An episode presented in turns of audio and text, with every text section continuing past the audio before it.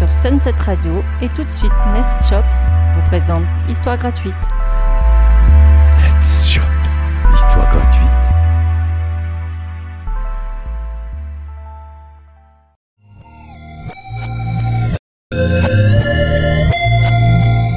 Salutations, ici Nest Chops et bienvenue dans cet épisode numéro 8 d'Histoire gratuite.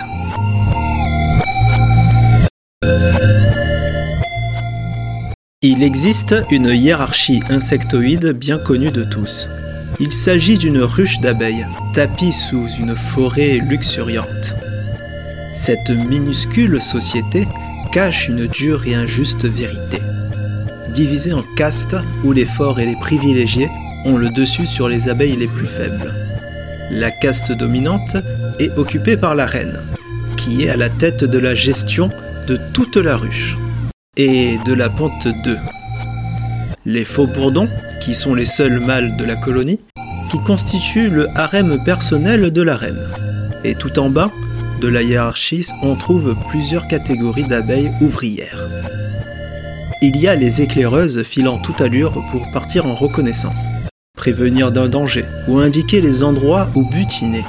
Les nourricières qui s'occupent des nouveau-nés et des œufs fraîchement pondus, et les soldats qui sont les abeilles qui défendent la ruche contre toutes les hostilités. Mélissa est une abeille soldat qui, comme toutes les autres abeilles, est consciente de sa vie fragile. Car si une ouvrière utilise son dard pour piquer, ce dernier reste incrusté dans la peau de la victime, et l'abeille meurt instantanément. Les boyaux de l'abeille seront arrachés du corps, car euh, ils sont accrochés au dard. Mélissa, lassée de la répétitivité et de la monotonie du quotidien, a réussi à changer sa lassitude en une insatiable soif de justice. Elle voulait montrer à ses congénères et à sa reine qu'elle est capable de faire de grands exploits. Au même moment, un enfant entreprit sa promenade dans les bois avec trois ballons de baudruche verdâtres, gonflés à l'hélium.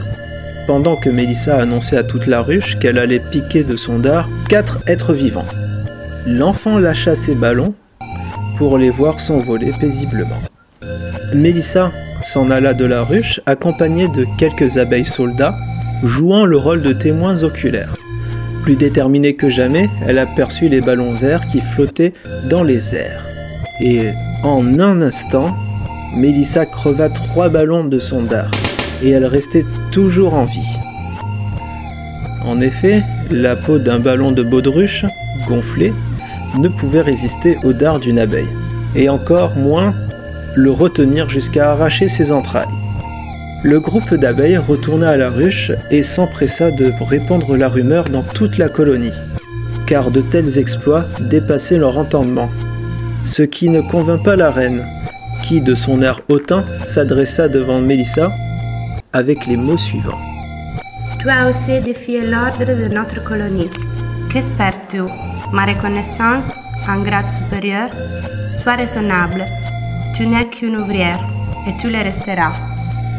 Les faux bourdons prirent la défense de Mélissa, en s'appuyant sur le fait qu'aucune abeille ne pouvait faire la même chose. La reine les réprimande aussitôt avec un contre-argument en leur disant que les faux bourdons n'avaient pas leur mot à dire. En effet, ils étaient dépourvus de dard. La reine précise à tous les insectes de la ruche qu'elle serait convaincue de l'exploit de Mélissa une fois qu'elle ait réussi à piquer une quatrième victime sans mourir, comme il était convenu. La reine des abeilles donna des renseignements sur la cible que Mélissa doit piquer. Il s'agissait d'une grenouille vivant dans un marais. Ignorant le danger mortel qui l'attendait, la jeune abeille vola à toute vitesse vers les marais, toujours accompagnée de son groupe de témoins.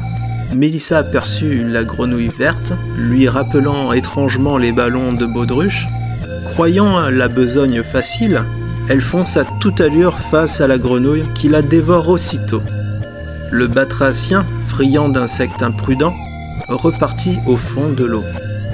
L'escorte de la défunte Mélissa annonça la triste nouvelle à toute la colonie. Les jours, les mois et les années passent. La ruche a une nouvelle reine, de nouveaux faux-bourdons et de nouvelles ouvrières. La hiérarchie et les castes demeurent, mais toutes les abeilles de la forêt aiment entendre et raconter l'histoire de Mélissa de l'abeille tueuse. Mais toutes les abeilles de la forêt aiment entendre et raconter l'histoire de Mélissa, l'abeille tueuse qui défia la société. Depuis peu, toutes les ouvrières deviennent plus combatives, plus courageuses. L'histoire peut oublier facilement les titres royaux et les grands monarques, mais elle n'oubliera difficilement les légendes urbaines et forestières, qui eux résistent à tous les temps et à tous les âges.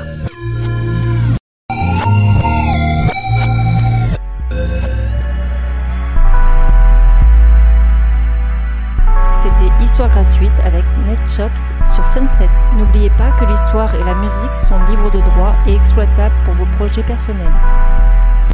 NetShops, histoire gratuite.